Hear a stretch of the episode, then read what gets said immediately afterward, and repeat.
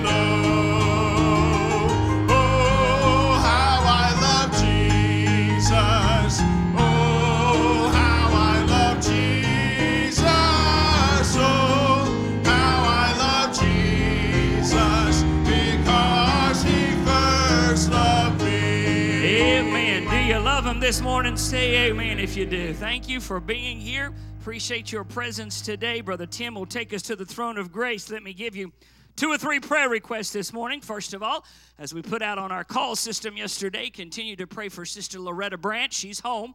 Uh, lots of recovery needed there. Lift her up. Of course, continuing to pray for uh, Brother Mike. Brother Mike, good to see you this morning, buddy. And the homegoing of his precious wife, Miss Nancy. Thank you for those that were able to be here for visitation and or the homegoing service. Pray for Brother CW. CW goes on Tuesday for a procedure. Uh, pray that there'll be no complications there. And then uh, we heard this morning uh, Uh, from Miss Sarah that Amanda may be facing open heart surgery soon, so lift her up in prayer. Our God's a good God. He knows what He's doing. Amen. He's always in time, on time, every time. Brother Tim, take us to the throne of grace. Pray for our services today. Let's ask Him to show up in our midst. Brother Tim. Our Heavenly Father, God, we thank you, Lord, for the opportunity we have to be in your house this morning. Thank you, God, for everyone that's made the effort to be here. Pray, God, for these prayer requests that have been mentioned this morning. Those who are facing procedures, those who have lost loved ones, God. We just ask that you'll be with them and just cuddle up next to them, and Lord, just show them how much you love them. God, we thank you for that blessed assurance, for knowing where Sister Nancy is this morning. We don't need to pray for her anymore, but we pray for, pray for Brother Mike this morning, God. Just give him, show him mercy, watch over him. God, we pray that you'll be here in this service with us this morning. Be with Brother Greg as he brings the word. Be with the choir as they sing and the special music, Lord. If you're not here with us today, we're wasting our time. And I pray, God, that you will move the worries of the world away this morning. You will open our minds and clear our hearts of all the concerns we have, God. Just show up and show out and let us worship you and give you the praise that you deserve. We thank you, God, for loving us. We thank you, God, for answering prayers. Oh, God, you And God, we just give you all the glory for everything you do. In Christ's name, amen. Amen. You may be seated. Pray for the choir this morning. This is an old, old, old song, but boy, I love it. I'm still amazed. You listen as Renee sings.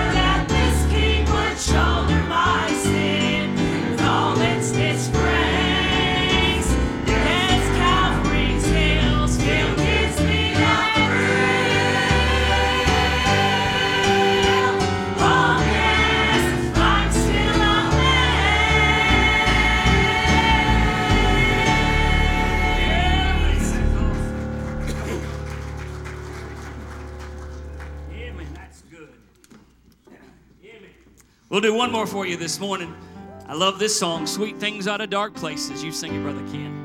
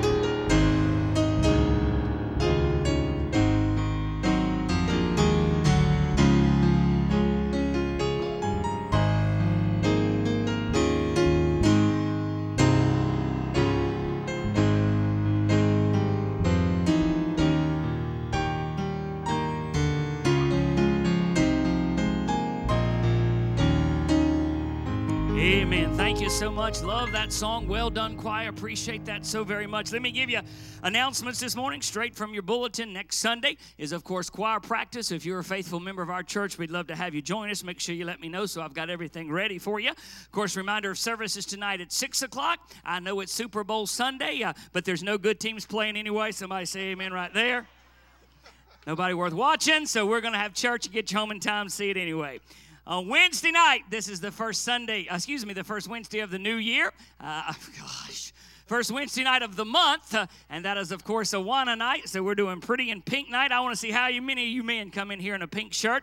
Brother Ken said again he'd give $20 to every man that does so. So you come in Wednesday. I hope you got a lot of 20s, Brother Ken. Amen. Uh, but we'll have a good time Wednesday night. Uh, let me remind you of this, folks. Next Sunday morning, I talked to you about this last Sunday. We'll be doing a special offering uh, for our benevolence fund uh, that is going to help get uh, Chelsea on the active donor list for a new kidney. So you please give as generously as you can next Sunday morning. Keep that in mind. So, uh, on Saturday, February the 22nd, I want everybody's attention on this one. We will be having, this is a Saturday, a security presentation for churches here at our church with Officer Eric Wynn at 8 a.m. I know that's early for Saturday, but we're going to do it then. Uh, and thank you to those who came out last Sunday right after church. We had nearly 40 people uh, sign up to be part of our security team here at church. I appreciate that so much, expanding that. Uh, I, we invite everyone who is able, men, women, whether you're on the security team or not, to come on Saturday, February the 22nd, to our special presentation uh, regarding security. And then also remind you to those who are going to the wild game dinner at Franklin Heights Baptist, please sign up immediately and get that money turned in today. A reminder that is non refundable, so please make sure that, that they're going to get the tickets immediately, so you got to get that turned in today. Uh, please see Brother Josh about that or Miss Jesse. Also, want to remind you uh, uh, that, or call your attention to the fact we've got a couple of date changes from the calendar that I'd had in there for the month of January. Uh, as we did a few years ago, I'm glad this actually works out. Our the dates of our Ladies Jubilee and Homecoming are just slightly different than what we had originally announced. We will be doing the Ladies Jubilee on the Friday and Saturday of Mother's Day weekend. And then our homecoming, hard to believe, this will be our ninth homecoming here at Stanleytown's Amazing Grace Baptist, uh, will be on Mother's Day. That's wonderful because, ladies, you don't have to cook a, a thing. Can somebody say amen right there, mamas? We're going to have it catered as we always do for homecoming. So uh, that homecoming will be on uh, uh, uh Mother's Day. So everything else is the same, but I want to call your attention to that date change. And then also, Next Sunday, Lord willing, uh, we will have the ladies' Sunday school classroom down in the ladies' room. Uh, men will be in here with me. Miss Renee wanted to let all the ladies know she'll be giving you the details about our upcoming Ladies' Jubilee and also giving out a few door prizes next Sunday because she wants to bribe ladies to come. Go ahead and say it, baby. Amen. So uh, you be there next Sunday, ladies, uh, as you get all the details for our upcoming Ladies' Jubilee. I'll pause a moment and say thank you, Brother Ken and myself. We appreciate so much the kindness you showed to our wives last Sunday.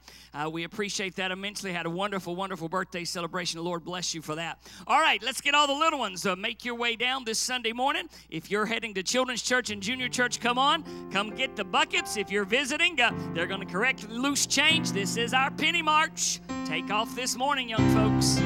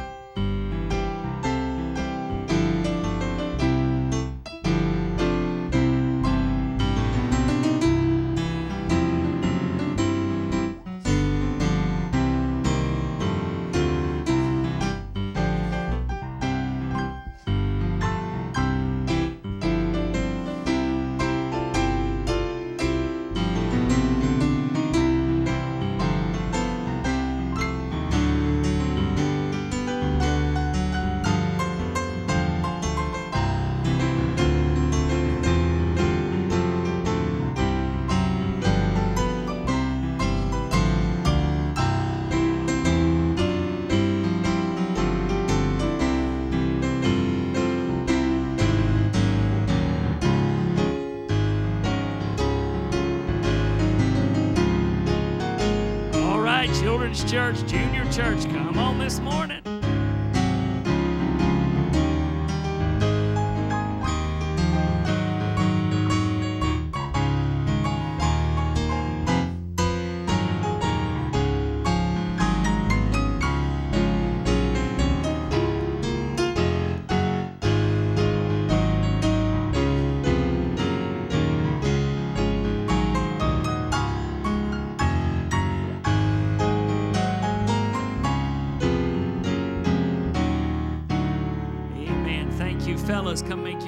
This Sunday morning. While they are coming, let me also add to our prayer list. I mentioned uh, this morning in my Sunday school class up here. Please pray for Jenna Coffey. That's brother and sister Coffey's daughter-in-law. Uh, she's in the um, hospital this morning, so please lift her up in prayer. This is tithes and offerings. You be obedient unto the Lord. Pray for Evan as he sings. Lord, thank you for the opportunity that we have to come together this morning. Lord, we don't take for granted that we have this privilege, and Lord, we count it as that a privilege to serve you today. Bless the offering tithes as they come in. Lord, bless Evan as he sings these requests that have been mentioned. We will thank you and we'll praise you in Christ's name. Amen. Sing it, buddy.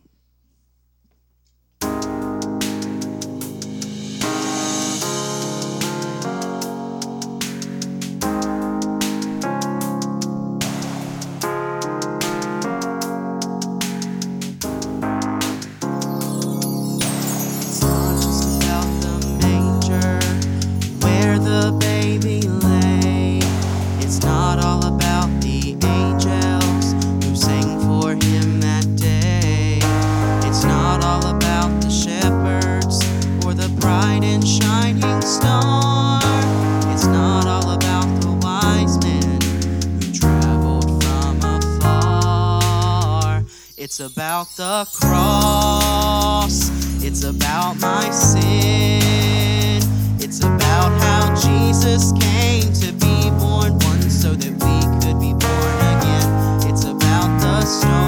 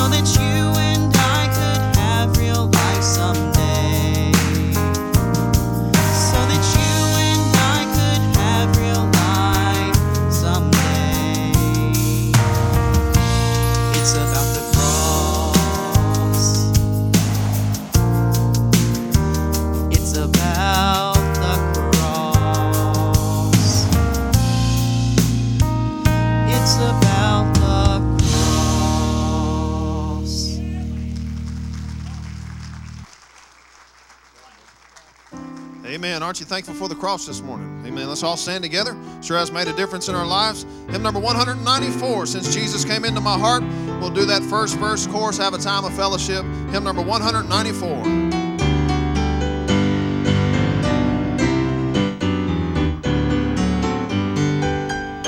What a wonderful change in my life has been wrought since Jesus came into my heart. Light in my soul for which long I had sought since Jesus came into my heart. Since Jesus came into my heart. Since Jesus came into my heart. Floods of joy o'er my soul like the sea billows roll. Since Jesus came into my heart. Amen. Shake some hands.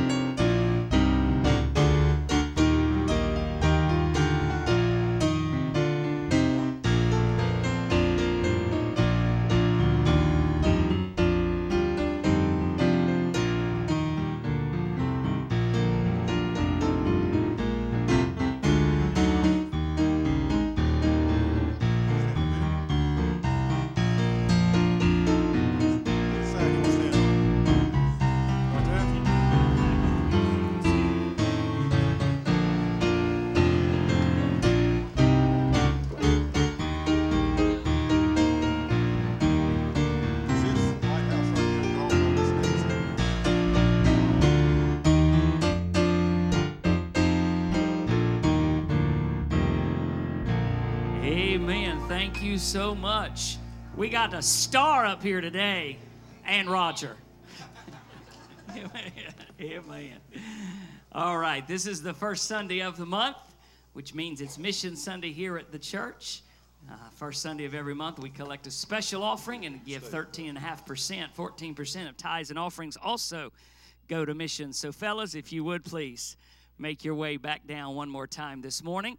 You be obedient unto the Lord with uh, the missions. Isn't it a blessing to have all these missionaries on the field from this size church? I say this all the time, but I believe that's one of the reasons God blesses our church because of the missions focus we have. It is rare that a church this size can put out $4,000 a month in missions, and it's all because of your generosity.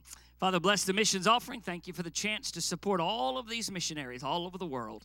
Lord, I pray that every dollar that comes in leads to souls being saved. In Jesus' name I pray. Amen. Y'all sing. This, um, can y'all say hallelujah? Hey, that's about the best Baptist first shot that I've had at that in a long time. I'll be, I'll tell you. Hey, listen, you see the lighthouse right here, right? They said Miss Nancy drew that. You know, it's a beautiful representation of what we're supposed to be, right? The missionaries, you know, I mean, I'll say this because my uncle was a missionary. I don't know all that he had to do, but I do know that he had to leave what he knew to go somewhere else to be like them to try to reach them, right? So, I mean, the least we can do is carry a little water, right? But listen, we're supposed to go out and be a lighthouse to folks. If what we're projecting looks like it's killing us, how is it going to help anybody? So we need to be just a little bit happy.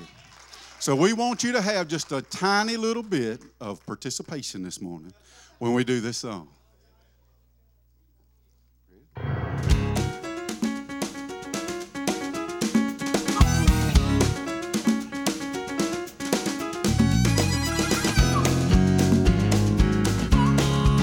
Who's got the best hallelujah in the house? Who can raise a hand of praise, give a victory shout? If God's been good to you, we'd like to hear it now. Who's got the best hallelujah in the house? I don't care who's got the finest car to drive. And it won't bless my soul to know how fast your airplane flies. When I gather with the saints, I need to hear the sound. Someone will testify they were lost and almost died until the Lord oh, came in and delivered them from sin. Who's got the best hallelujah in the house? Who can raise a hand of praise, give a victory shout? If God's been good to you, we'd like to hear now. Who's got the best hallelujah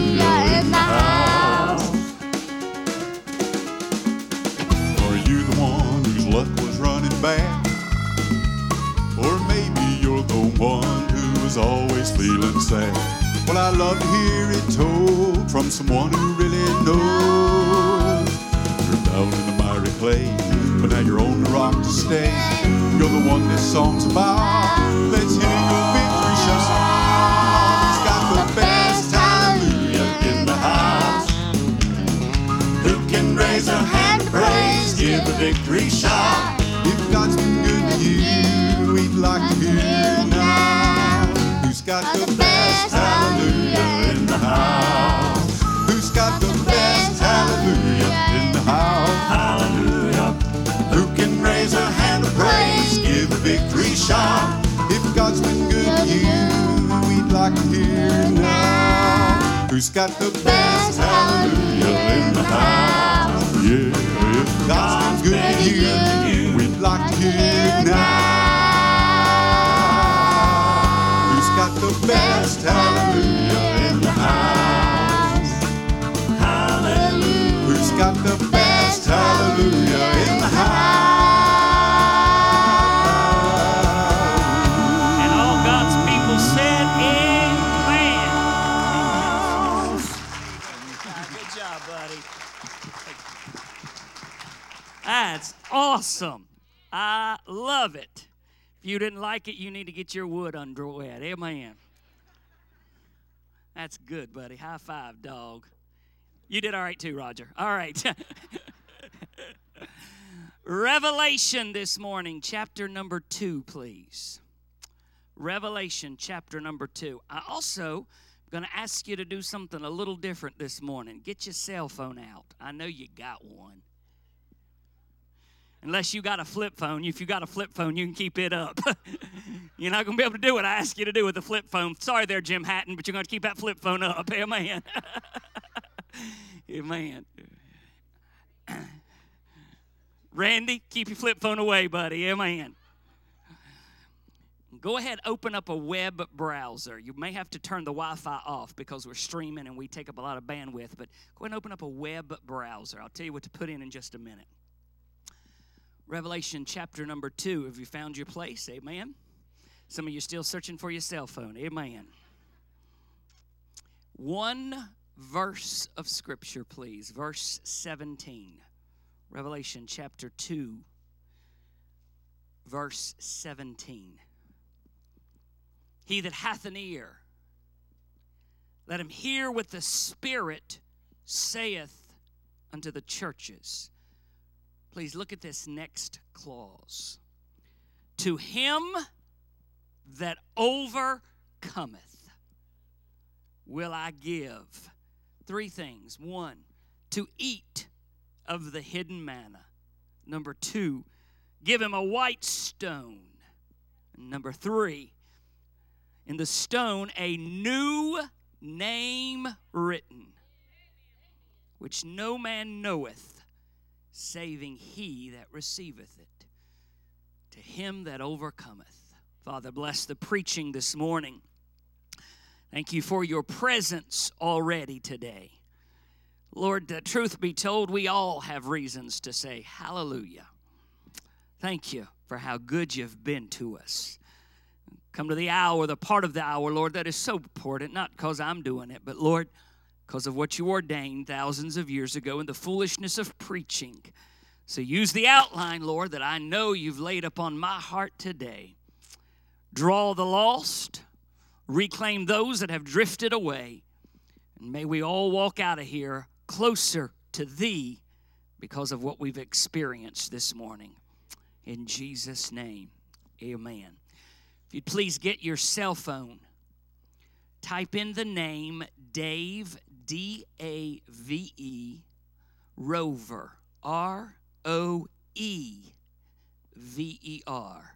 Dave, D A V E, Roever, R O E V E R.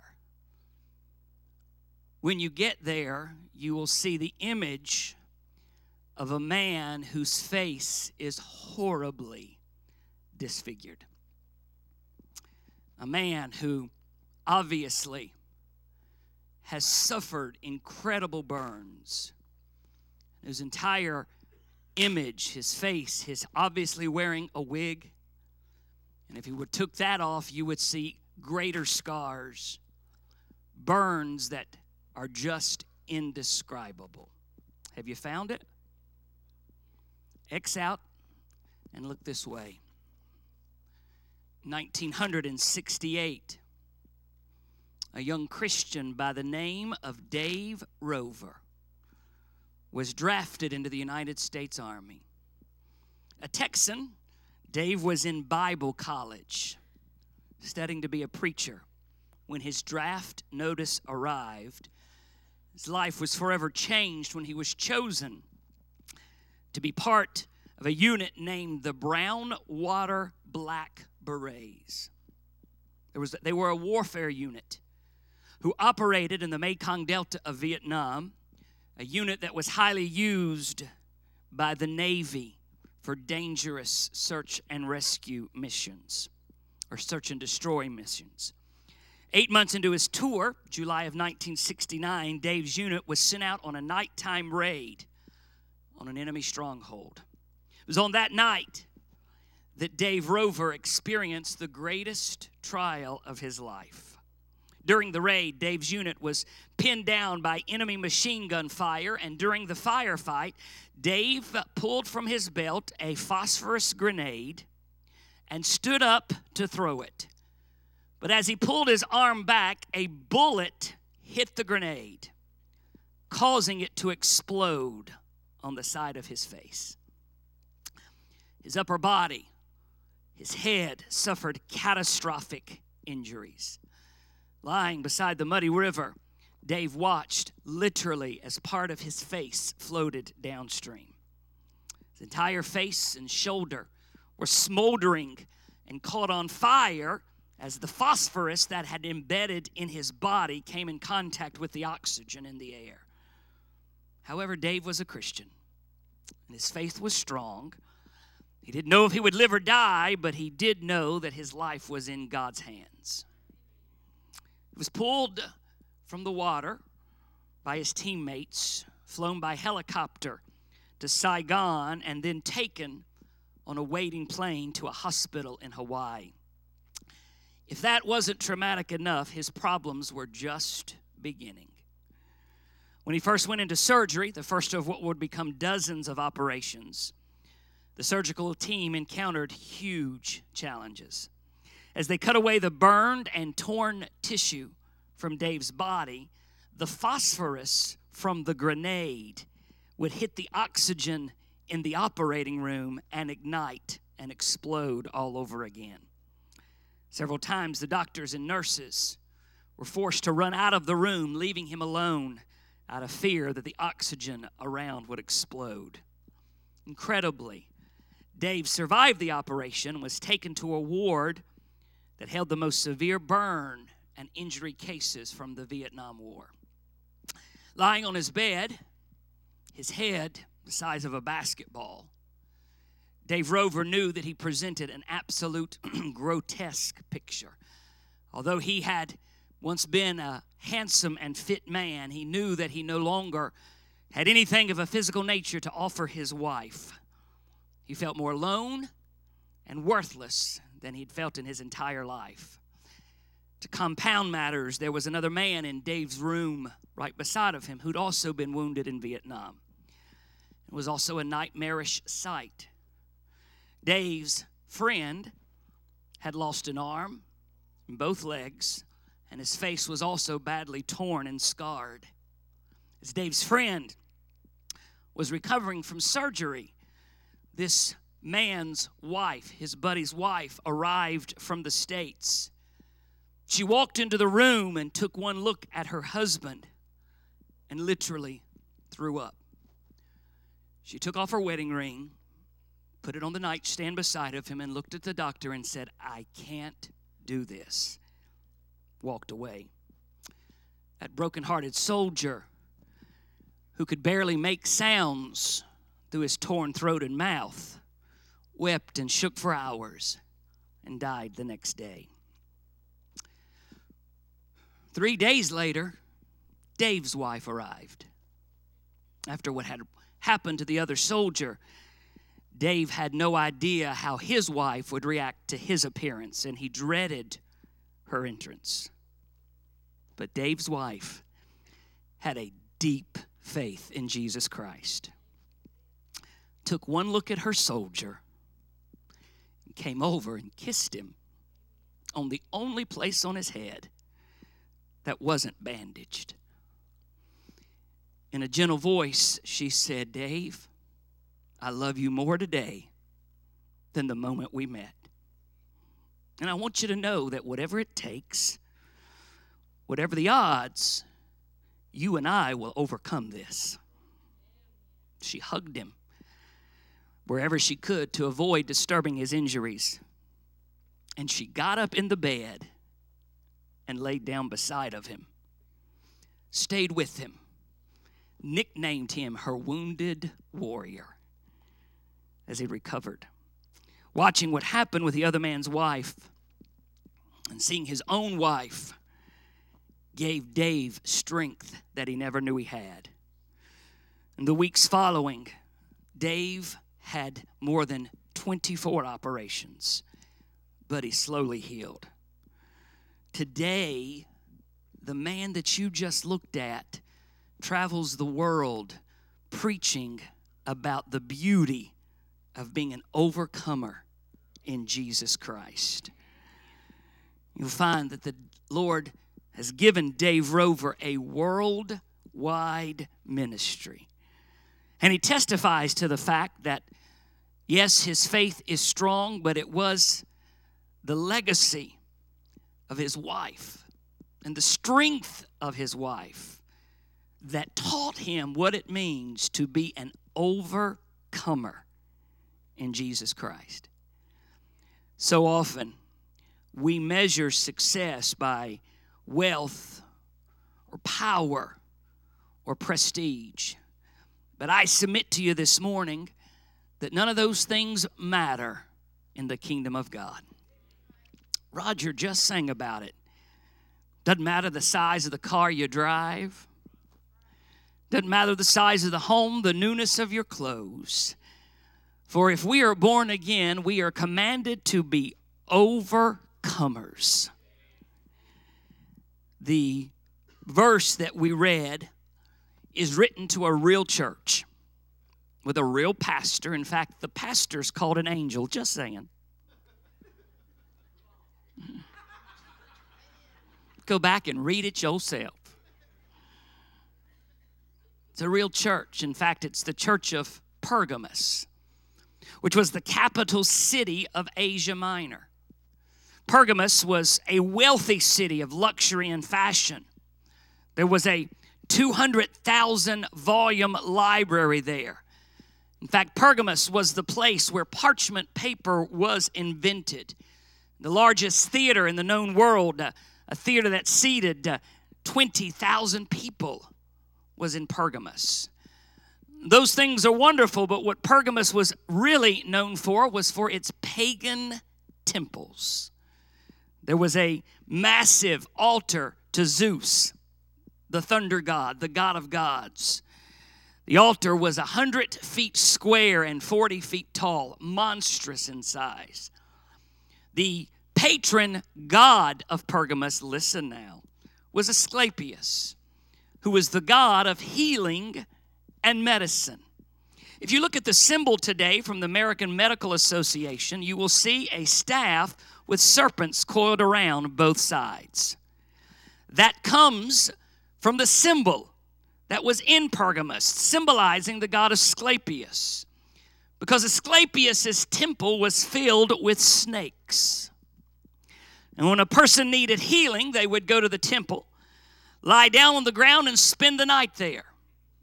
It was believed that if a snake crawled across them during their stay, they had been divinely healed.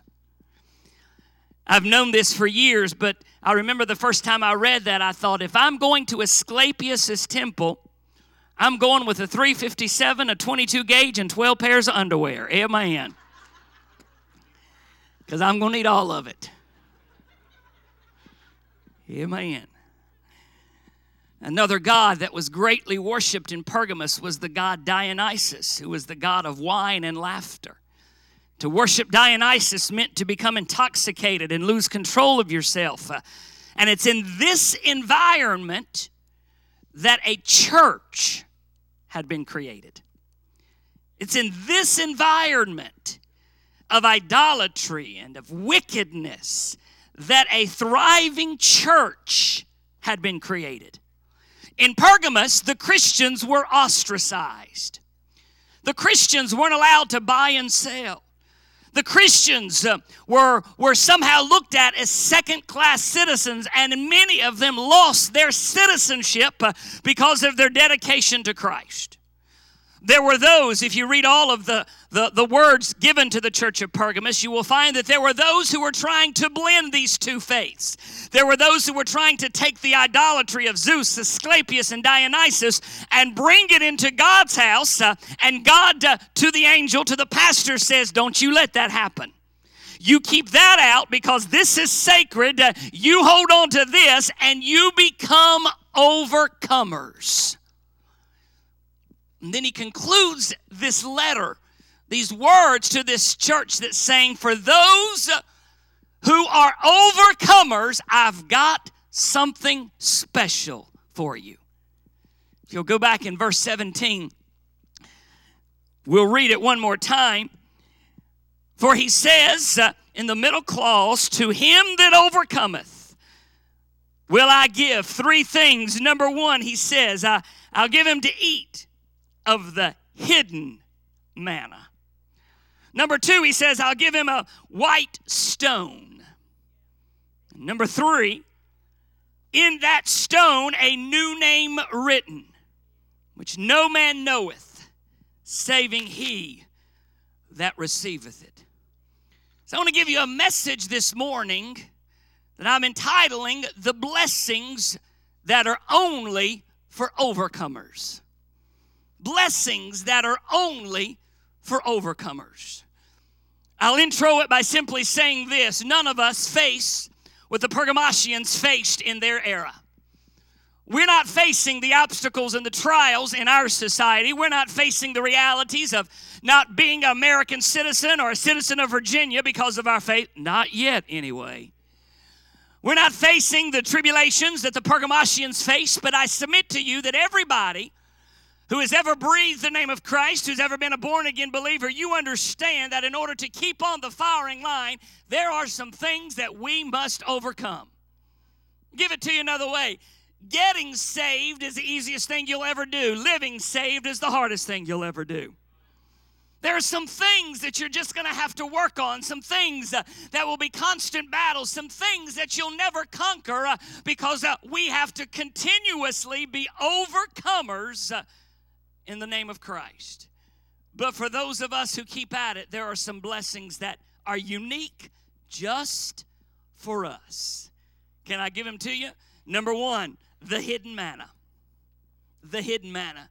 Most of you understand already that manna in Scripture is a type or a symbol for Jesus Christ. It's a beautiful image of Jesus Christ. When God was leading the Israelites out of Egypt, uh, he, he, he never told them what they were going to eat. He never told them what they were going to drink. He simply said, I got it. Uh, I'll take care of it. Uh, you follow me. I will supply your needs. And one morning, they woke up, and covering the entire ground all around them was a white substance that they did not understand. and they went outside and said, What is it? by the way, manna translated literally means, What is it? we call it manna. They called it, What is that? That's what it means. Scripture tells us in the book of Exodus uh, exactly what manna looked like. First of all, it was small, uh, it was round, it came at night, and all of those things beautifully typify the Lord Jesus Christ. What do you mean, preacher? It's small. That speaks of his humility. Uh, it's round. That speaks of the fact that he has no beginning or end. Uh, it was white. That speaks of his perfectness, his purity. But I also like the fact that in chapter 16, verse 31, Scripture says that manna was sweet to the taste.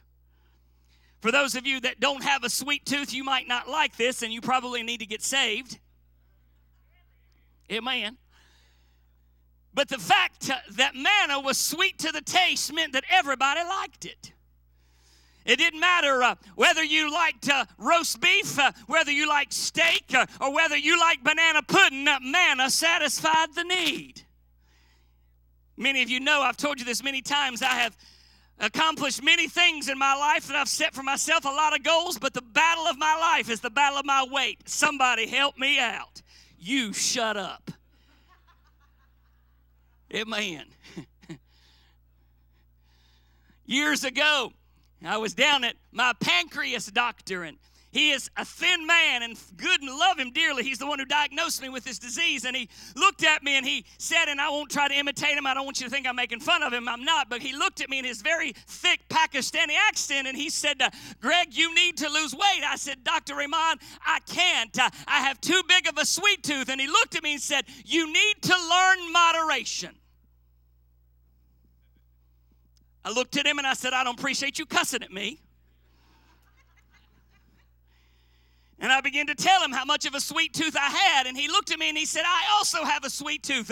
That's the reason I will go to lunch. I'll have my lunch. I'll have a salad. And I will have a, his words, I'll have a fourth of a cupcake.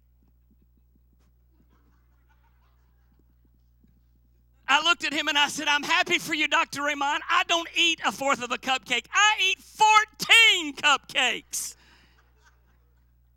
Amen. Because if I start, I'm not stopping. it becomes like crack for me. I mean, I want more and I want more and I want more. Can I pause just a moment and say that's exactly what manna was like? The more you got it, the better it was. The sweeter it was to the taste. Hey, can I pause just a moment? What is manna a type of? Who? Jesus Christ. And may I say to you this morning, the more you get of Him, the more you realize just how sweet He is. You can't get enough, you can't get too much because the more you got, the more you want. Manna. Uh, Boy, we could I could spend an entire message. In fact, I have a whole message just about manna. And thank God that for those of us uh, that are overcomers, we get a little bit of Jesus that nobody else gets. But that's not where I want to focus. I want to focus on the second part that John writes. Because not only do we get the hidden manna, but he says we also get a white stone a white stone. 21st century America, that phrase, a white stone, literally means absolutely nothing to us. I mean, we don't care much about white rocks today. You can go out in the driveway and find a, a bunch of white stones. What is the big deal? I'm so glad you asked. Because I want to explain to you exactly what that white stone meant four or five things quickly. Number one, white stones were used to indicate judgment in ancient courts of law. Today, in modern America, when a trial is over, the jury will come out, have its verdict given to the judge. The judge will ask the defendant to rise. The foreman or the foreperson of the jury will rise. And the verdict will be read either by the foreperson, depending on the state, or the judge will read the verdict. We, the jury, have found a defendant guilty or not guilty, as decided by the 12 person court system. We understand that procedure. We understand what that means. But in Pergamasian courts of law, you need to understand that once the evidence had been read and the judge considered the verdict and the jury uh, the, made its rendering, uh, the judge would come out uh, and he would have a container in which there were two stones a black stone and a white stone when it came time to render the verdict, uh, if the verdict was guilty, uh, he would take a black stone out of the container, uh, hold it up, and without saying a word, the defendant would know he had been found guilty of the crime. But if the judge, amen, reached in and grabbed out a white stone and held it out, it let him know uh, that the judge had spoken, uh, that the jury had spoken, uh, that the evidence had found uh, that the defendant was innocent of all crimes that had been accused against him. So, I'm glad you got it. So when uh, when John writes to the Pergamasian church uh, and he says, uh, For you that are overcomers, will I give a white stone?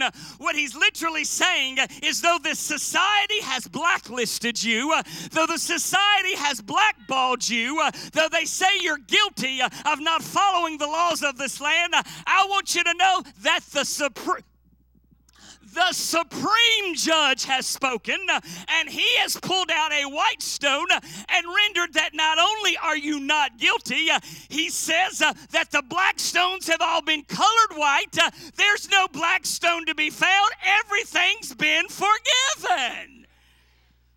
A white stone indicates that the defendant is innocent.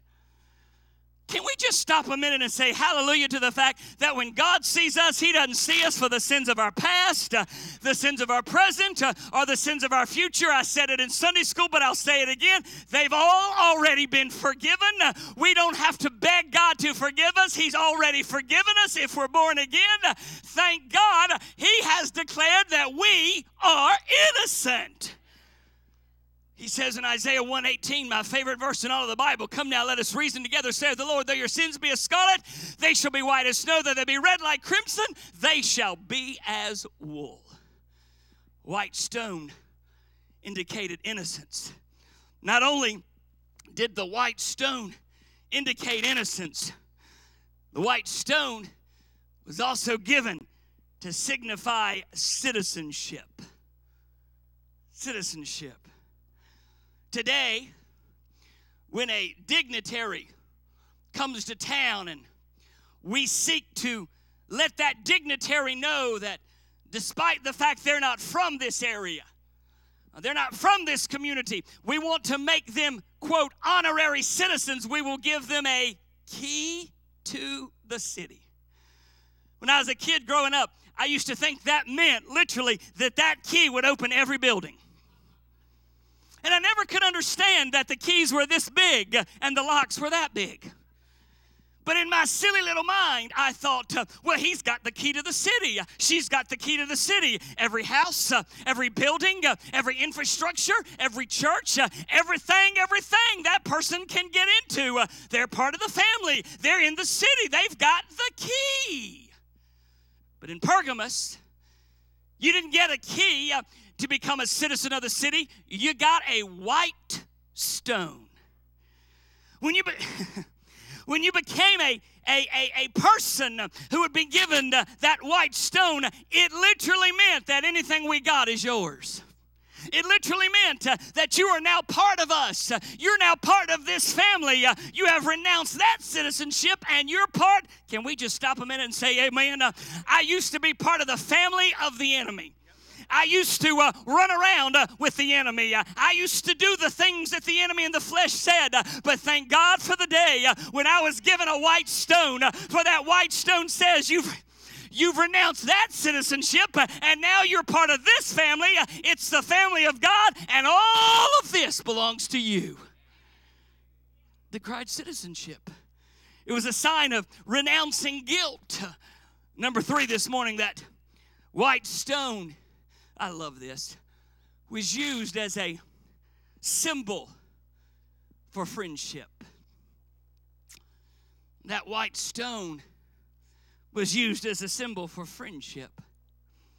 Often, two friends would take a white stone, they'd break it in half and write the other friend's name on their stone. This also, not surprisingly, was used in relationships.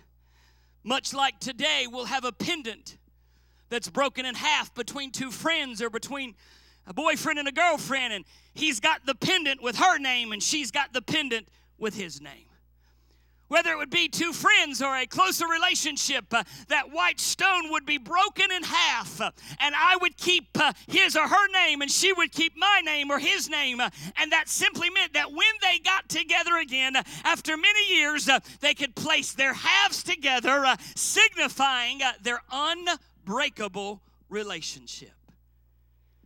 By the way, so that you know this, this is where the fish sign of the Christian faith came from. Folks don't realize this, but you, you probably know that the symbol for Christianity comes from the fact that Jesus asked us to be fishers of men. But you also understand that in the Roman Empire, to be a Christian meant to take your life in your hands. It meant to no longer be part of the family and part of the city. Uh, You could be killed for being a Christian. Uh, So if you were to meet a stranger, uh, you would come up with your foot and draw in the sand half of the symbol of the fish. It would simply be like that. Someone who did not know what it meant would look at it and think he's just doodling in the sand. But someone who is a child of God would take his or her foot and finish the symbol so that you do this, the other person does that. You have completed a fish. And what that says is, I'm a believer, you're a believer. We got something big in common. It's exactly what the white stone symbolized. White stone uh, would symbolize that I'm your friend, uh, you're my friend. Uh, Why? Because we believe in the same Jesus Christ. We've got the most important thing in common. And may I stop right here and say to every Pergamasian, uh, he was saying that you may not be liked here in your city, you may not be liked here in the Roman Empire, but understand you've got a friend that sticketh closer than a brother.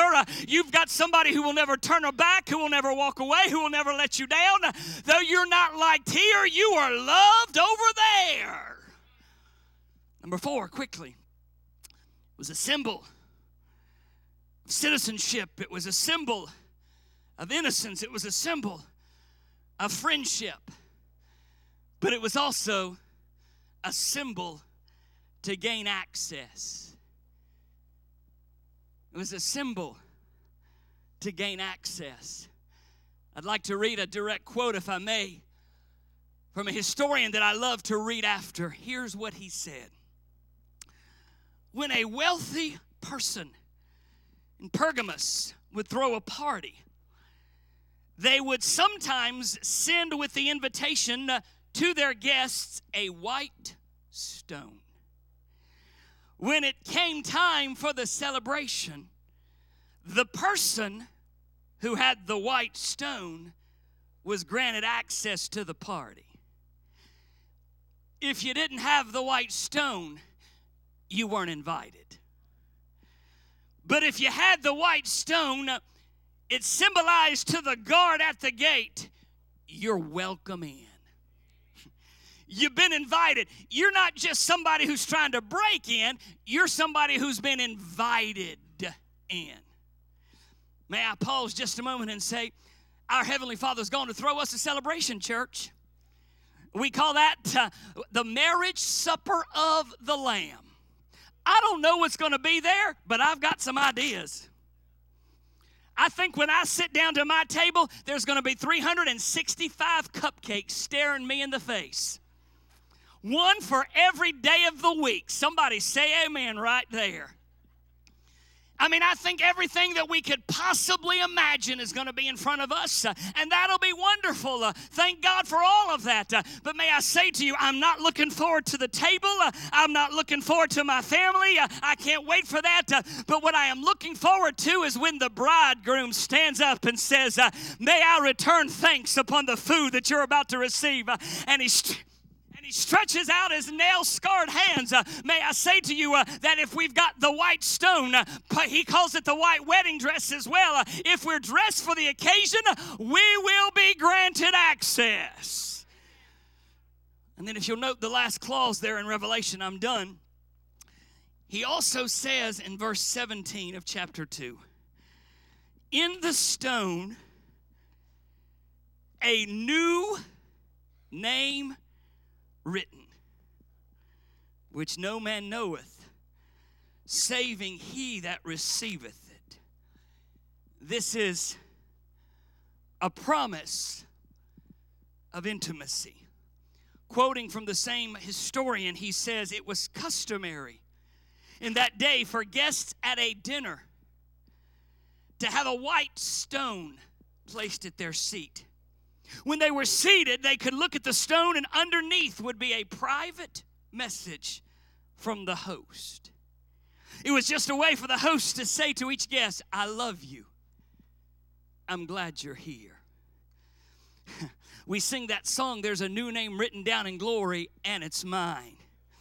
I can't help but wonder if what the angel is being told here, that pastor of Pergamos is being told, is when you get to the other side, when you sit down at the marriage supper of the Lamb, don't be surprised if there's not a little white stone there with your name written on it, uh, and you lift it up, and underneath uh, there's a message from the bridegroom that says, I love you, Jesus.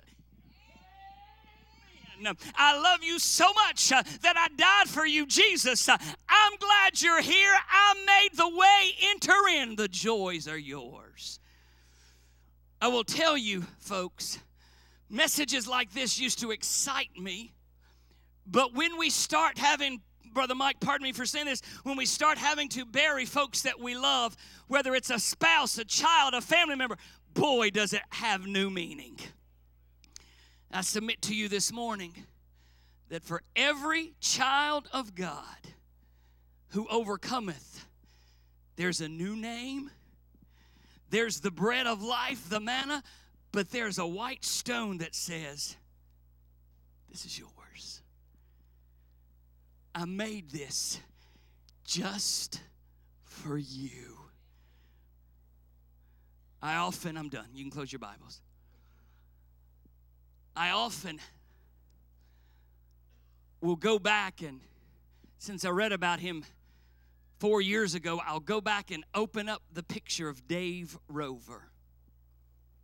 I've never met Dave Roever, don't know him, never have heard him preach. don't know if his dot his I's and crosses his T's like I do. At this point, may I be blunt? I don't care. I look at him every time I'm having a bad day and start feeling sorry for myself. Don't look at me and so callous like you ain't ever done it. I look at Dave Roever and I'm reminded uh, that for the overcomers, God's got a little something, something special. For the overcomers who don't throw in the towel, uh, for the overcomers who say the battle is hard, uh, but the fight is worth it. God's got something special for us. Let's stand to our feet this morning. The blessings of the overcomer.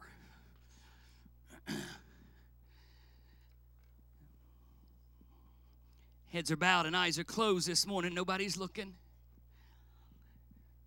Folks have already moved. I'll ask you two quick questions. If you're here today and you're facing something that you need help overcoming, something that only the Lord can help you overcome. Maybe it's a family member that's facing this overcoming battle.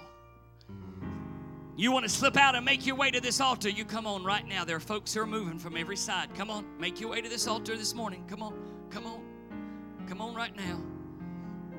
Both sides. Ask you an important question Is there anybody here that would just be honest and say, Pastor, I don't have the white stone?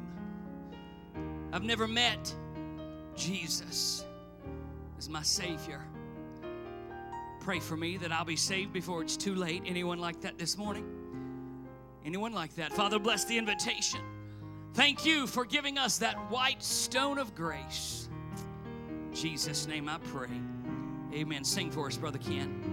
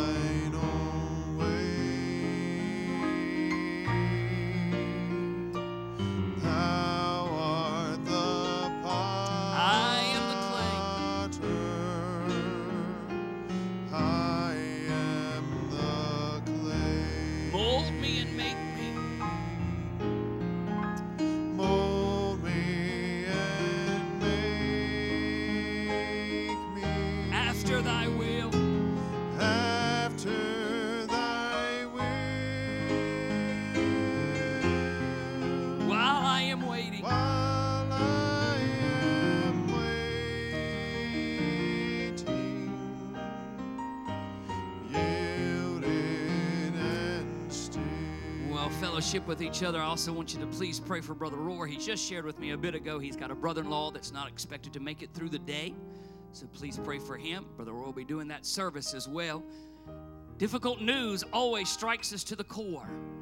But I'm so glad we serve a God who knows what he's doing. How many of you are glad this morning that you got the white stone of faith? Amen. Pray for us, Brother Ken. Six o'clock tonight for our services. We'll be looking at another important doctrine of Scripture. Trust you'll be with us, Brother Ken. Amen. Heavenly Father, God, we just thank you, Lord, for that white stone. Father, thank you for this message this morning. God, what a reminder to us all. Father, we pray for the Roar family. God, I pray, Lord, you'd be with that situation there. Father, we pray for Mr. Joyce, God, that you continue just to love and, and just snuggle up to him, Father, and just uh, shed your mercy and grace upon him. Father, we sure are thankful, Lord, for what you've done for us here today. God, I pray, Lord, you'd uh, meet with us here tonight. God, just give us a good afternoon. It's in Christ's name we do pray. Amen.